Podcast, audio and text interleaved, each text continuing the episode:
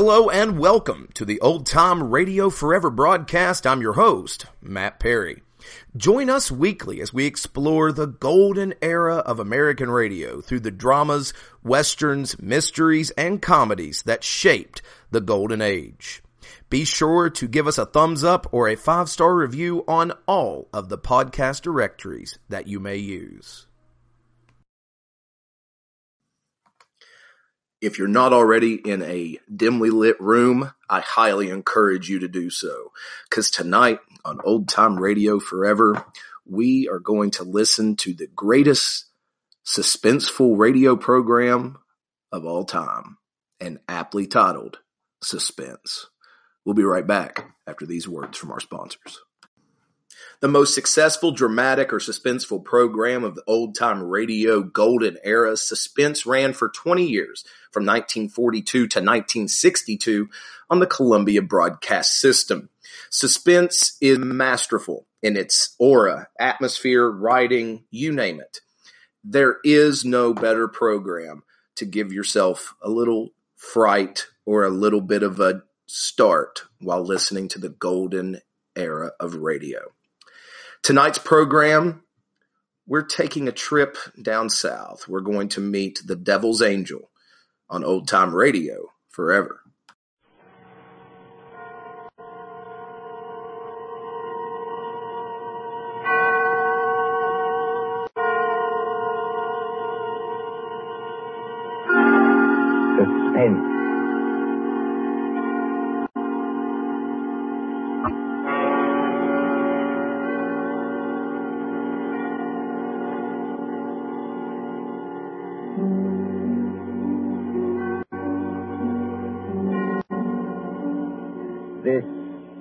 The Man in Black, here again to introduce Columbia's program, Suspense.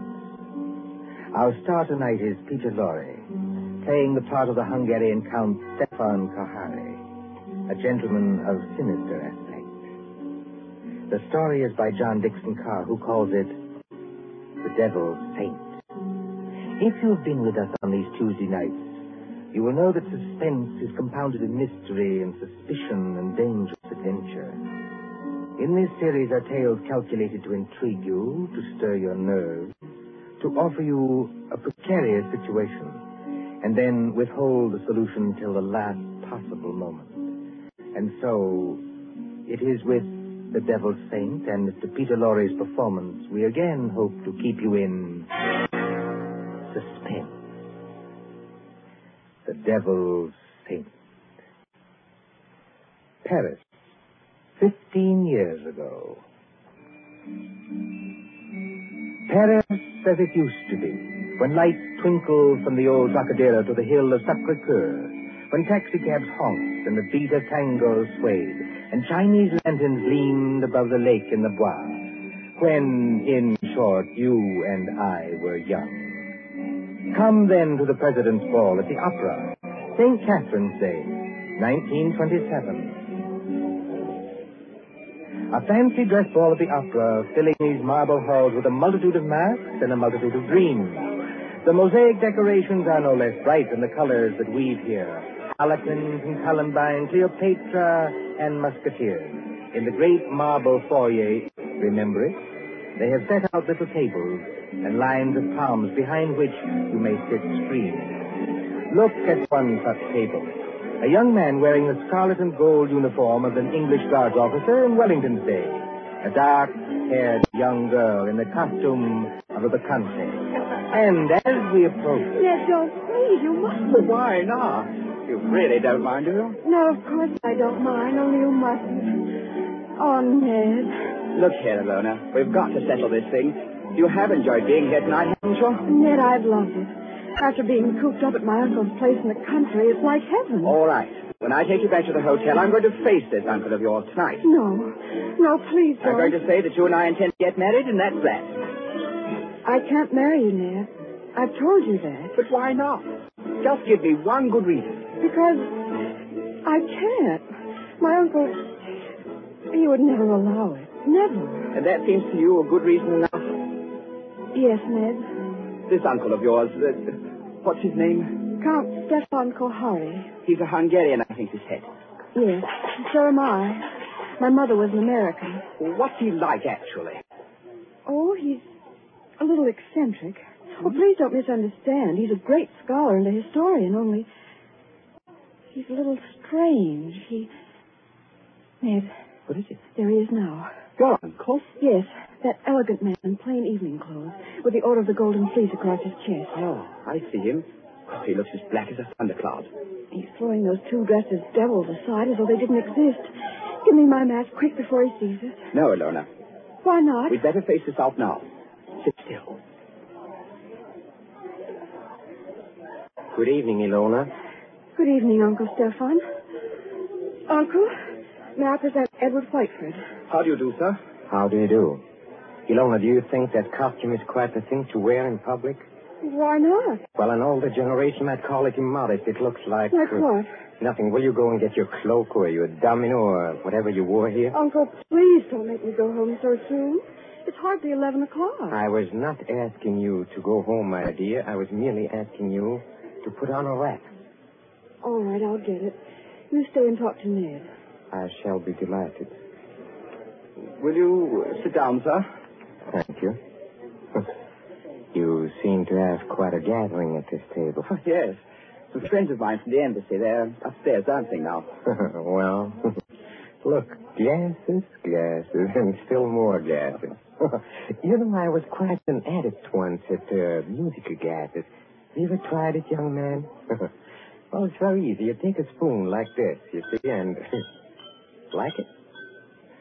Forgive me, sir, but there's something I'd like to ask you. Yes? I don't know exactly how to say this, so I'd better say it in the shortest way. I want to marry your niece. Well, look up, sir. You smashed one of the glasses. A few francs will pay for that. But there are other things of higher value. At least to me. Oh, maybe I ought to mention first that my full name is Lord Edward Whiteford. My father's the Earl of Grey. Indeed. I only mention that to show we're, well, respectable enough. Well, the British ambassador will vouch for me, sir, if you would like to ring him up. and perhaps I ought to mention that uh, I've always kept Ilona carefully guarded from the world. Almost too carefully guarded, don't you think? That, Lord Edward, depends on my reasons. Sorry, sir. You have known Ilona about how long? Four days. Four days. You wouldn't even choose a business partner in four days. Yet to want to marry my Ilona after four days. Well, we know our own minds, sir. You do, huh? then you know more than the wisest man in this world. However, there's one whose dearest wish is Ilona's happiness. I hope it is, Count Kohari. Do you doubt what I say? Oh, no, sir. Well, I will make you a proposition. I own an estate in Touraine, not far from Paris. A little chateau, a few hundred acres, fishing, very good stable of horses. I know. Lona told me. Well, she did. Well, then here is my suggestion. Why not come down and visit us for a week or two? Oh, that's very decent of you, Oh, not at all, not at all. and uh, if at the end of that time you're not cured of this infatuation, Oh, it's not an infatuation. I swear it's not. no? Well, if at the end of that time you're not cured uh, permanently of this feeling, you may take it, Ilona. And with my blessing. That's fair, isn't it? Oh, it's more than fair, Count Kohari. I don't know how to thank you. Oh, well, please, don't even try. And at least I can promise you a very interesting experience. You see, at the Chateau d'Azay, there is one certain bedroom. We call it the tapestry room. Yes? Well, uh, I assure you, it'll be very interesting for you to sleep in that room. Why? Is it haunted or something? Oh, no. No, no, no, not haunted.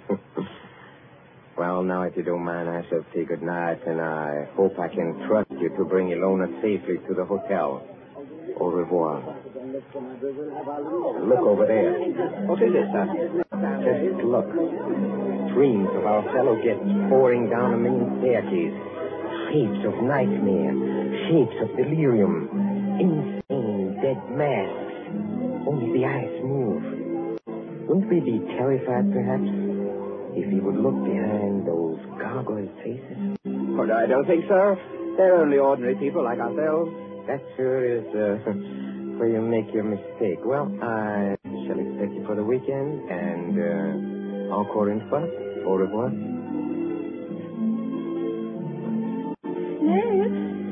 Ned, All right, Lona. You can come out from behind those palms. what was he saying? I couldn't hear. Uh, Lona, it couldn't be better. Well, he's a very decent old boy, actually. And he's invited me to the Chateau d'Azay. Did he say anything about the tapestry room? Yes. He invited me to sleep there. And you said I said I would, naturally. you mustn't do it, Ned. I won't let you do it. Why the devil not? Because everybody who sleeps in that room dies. Die? Are you serious? Oh, Ned, please don't do it. Oh, nonsense. There are a lot of superstitions about every old house. This isn't a superstition, Ned. It happened once when I was a little girl. A man insisted on sleeping there. They found him dead in the morning. So? How did he die? They don't know. There wasn't a mark on his body. He wasn't shot or stabbed or strangled or poisoned or hurt in any way. He was just dead.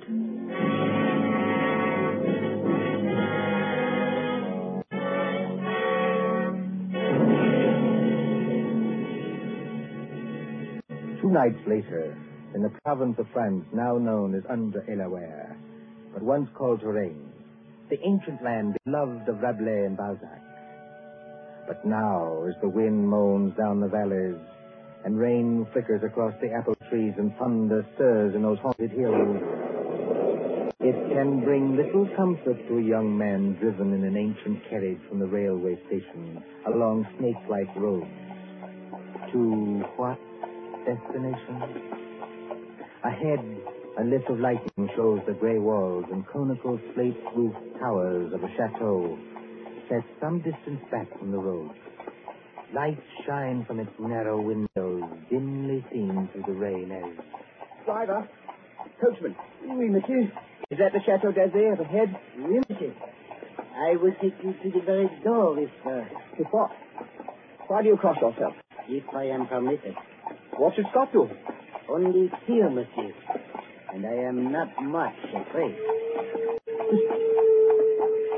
What's that? Only the dogs, monsieur. They keep many dogs, large dogs, at the Chateau d'Azay. Well, here we are. Bonsoir, monsieur. And if I may be permitted a word of advice, Well?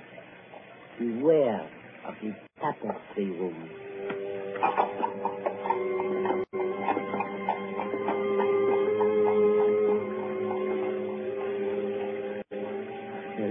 There isn't a bell on this door. There might at least be a knocker. Ah, got it.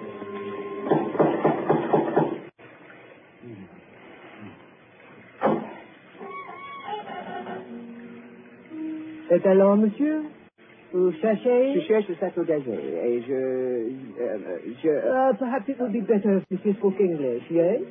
My Lord Edward Westport. Yes. Monsieur is expected. Please to answer. Monsieur's hat and coat. Thank you. Ned! Hello, Ilona. Oh, Votre pas, ma petite. Votre oncle. Oh, you'd better not kiss me, Ned. Madame Flay says to look out for my uncle. Madame Flay is our housekeeper. Oh. Oh, where's your uncle now? In the drawing room. He's playing the piano. Come along. Ilona, is anything wrong? Oh, everything's wrong. Two of my dogs were in horrible pain this afternoon. Dr. Solomon had to put them out with chloroform. You don't see... I hope nobody's practicing, that's all. Well, here we are. Oh, nice tiger skins on the floor. I say, who's the little old man with the gray beard sitting over there by the fire? That's Dr. Solomon. Doesn't he funny-looking eyes? He watches and watches and watches. He's an old friend of the family. Come along, let's get this over with.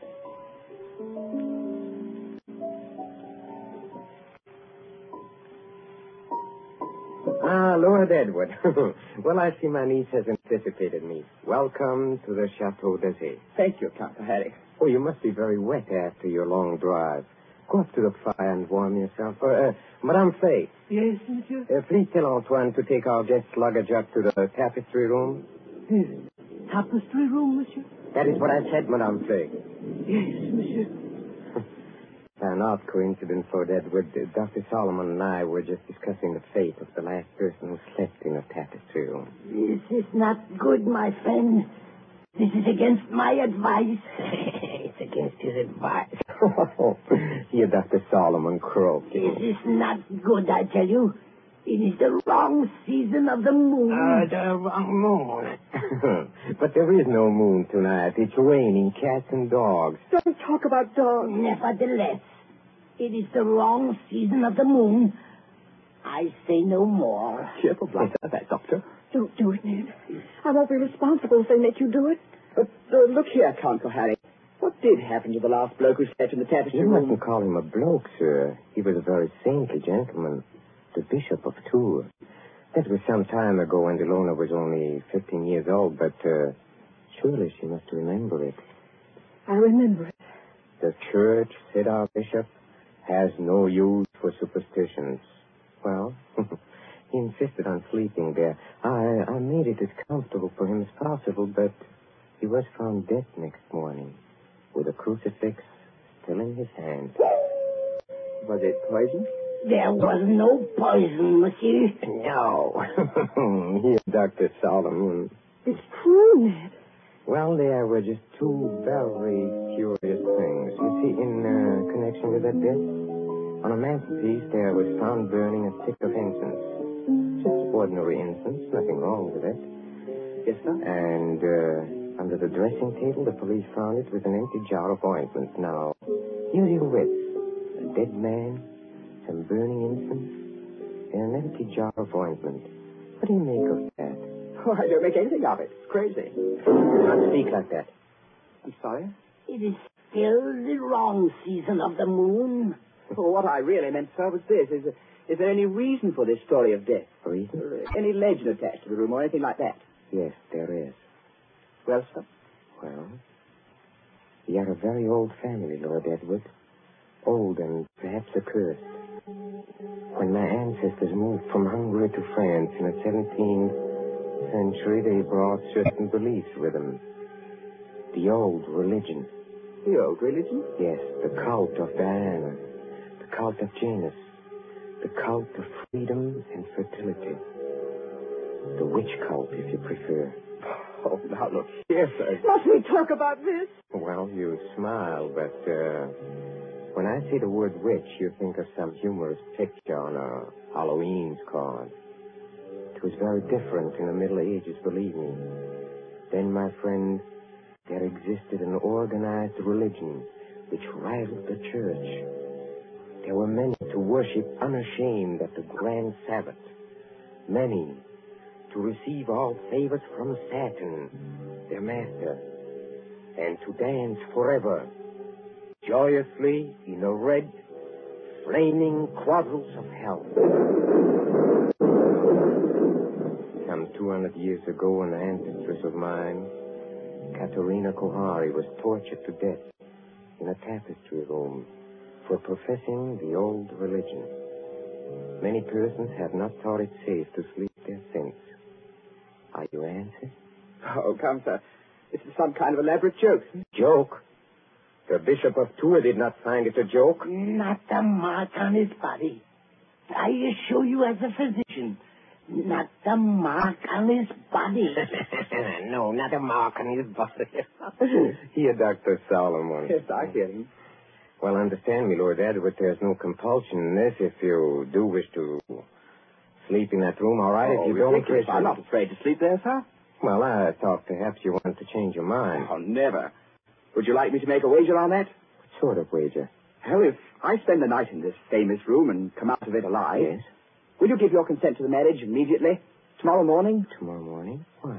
Because I don't think the atmosphere of this house is good for Ilona. What do you say? Will you do it?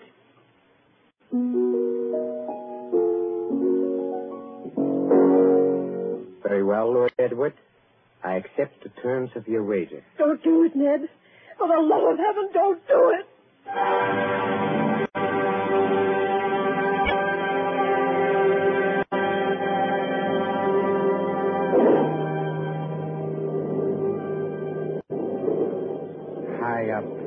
In the north tower of the Chateau d'Azay, Under the conical slate roof is the circular room hung with faded tapestries.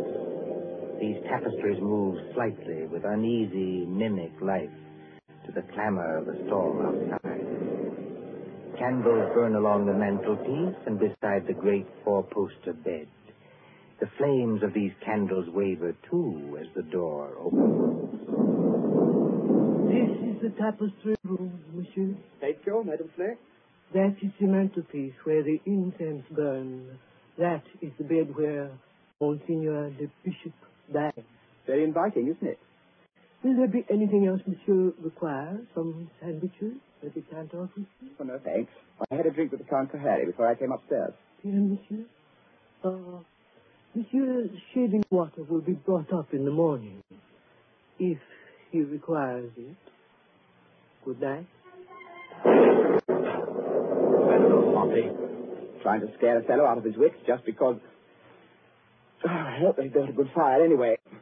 Didn't realize how cold it was. Temperature must have dropped. What's that? It's me, Ilona. May I come in? No, Lona. Get out of here. That's not very gallant of you. No, I mean, I, I don't want you exposed to whatever it is. Ned, listen. Are you going to bed, or are you going to sit up all night? I'm going to sit up all night, naturally. Then let me sit up with you. No. Why not? Well, it may be dangerous. Besides, I promised your uncle I'd go through with this alone. I wish you hadn't had that drink with him. Why? He couldn't have done anything to it. It was you who poured it. Yes, that's true, only. Is that? Sounds like footsteps. Yes, but where's it coming from? Seems to be right here in the room. It seems to come from all directions. Doesn't it sound like somebody walking between the walls? By George, it is someone walking inside the wall. Get behind that tapestry, Lona. Quick. Hide there.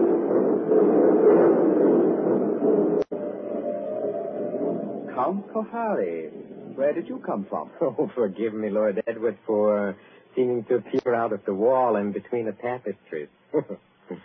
like Mephisto appearing to Faust. Huh? and this red dressing gown perhaps adds to the effect, too. How'd you get here? A passage between the walls? yes, exactly. Well devised, my ancestors, for uh, visiting this room. You know, they invented that when its occupants were so unmannerly as to bolt the doors. Door's not bolted. You could have walked straight in. But I couldn't have done it unobserved. No. Maybe not. Have you had any other visitors, Lord Edward? No. Are you quite sure of that? Quite sure. Well, then, uh, since nobody saw me to come here, I'll just sit down by the fire. Hmm? Please sit opposite me. Is this the showdown, sir? I don't understand. Well, there's got to be a showdown between us. Is that why you're here? Oh, I'm here, young man, to explain certain things to you. Uh, will you have a cigarette? Thank you. I... Oh, they're perfectly all right. That is what you're afraid of? I'll have one, yes. A light? Thank you. Well, when I was discussing the witch cult a while ago, you didn't appear to think I meant what I said. Do you want a perfectly frank answer to that? Yes? I think you're mad enough to mean anything. what you say, in a sense, is quite true. Seeing an old and uh, inbred family like ours, the mind can crack and the fantasies of witchcraft become as real, well, more real than the living world. Let me give you an example. Go on.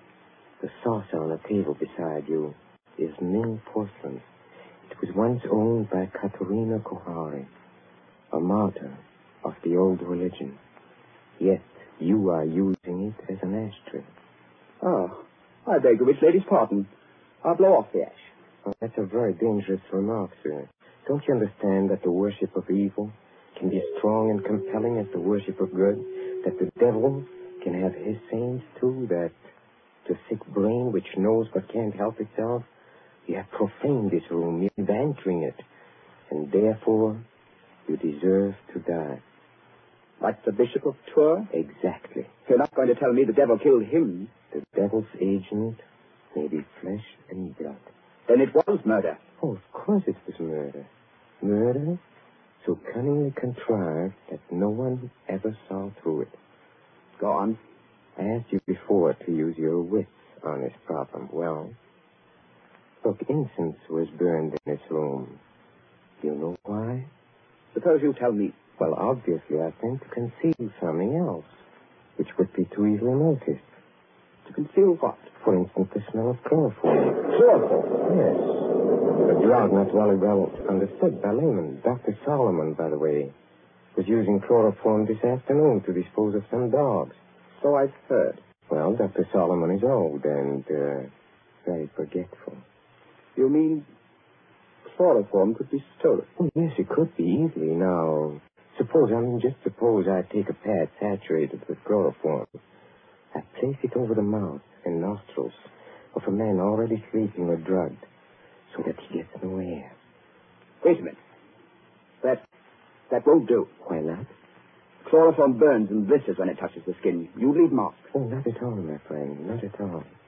If I first covered the mouth and nostrils with some substance like... uh, Ointment. yes.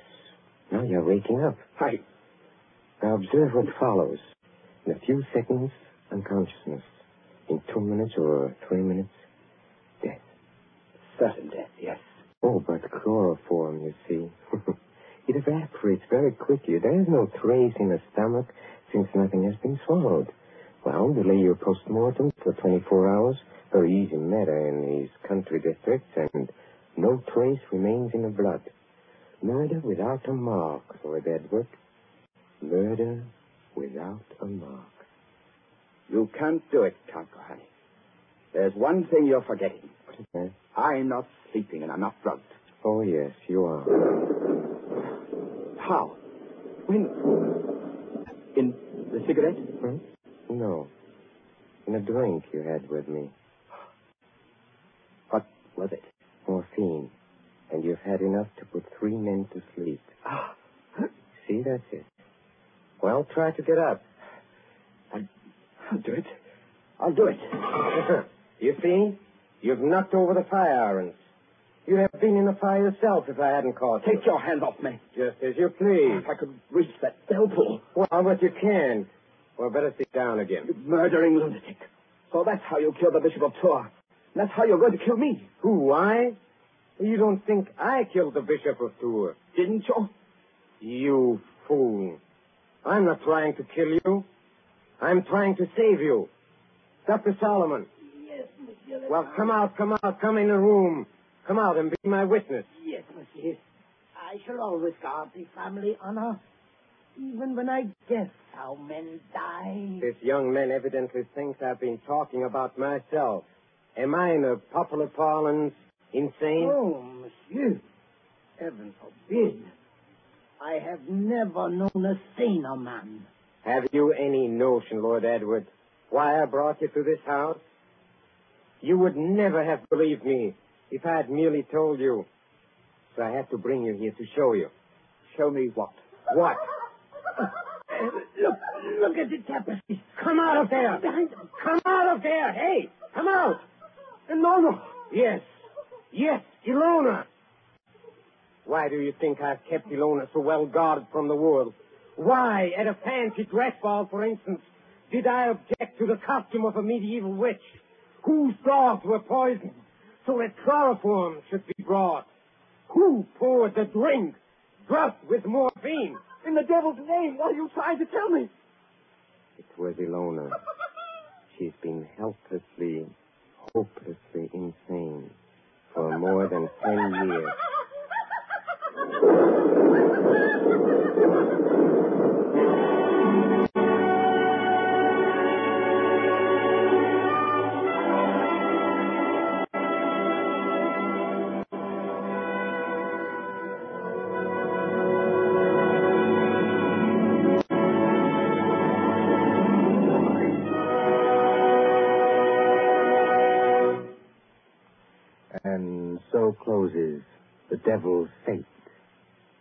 Peter Lorre.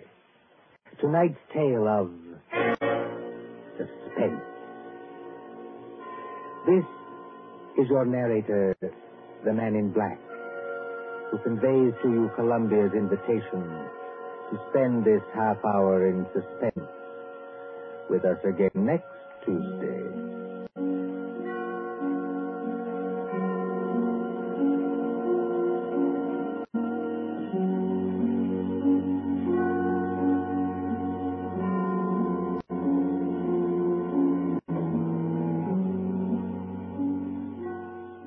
William Spier, the producer, John Dietz, the director, Bernard Herrmann, the composer-conductor, and John Dickson Carr, the author, are collaborators on Suspense.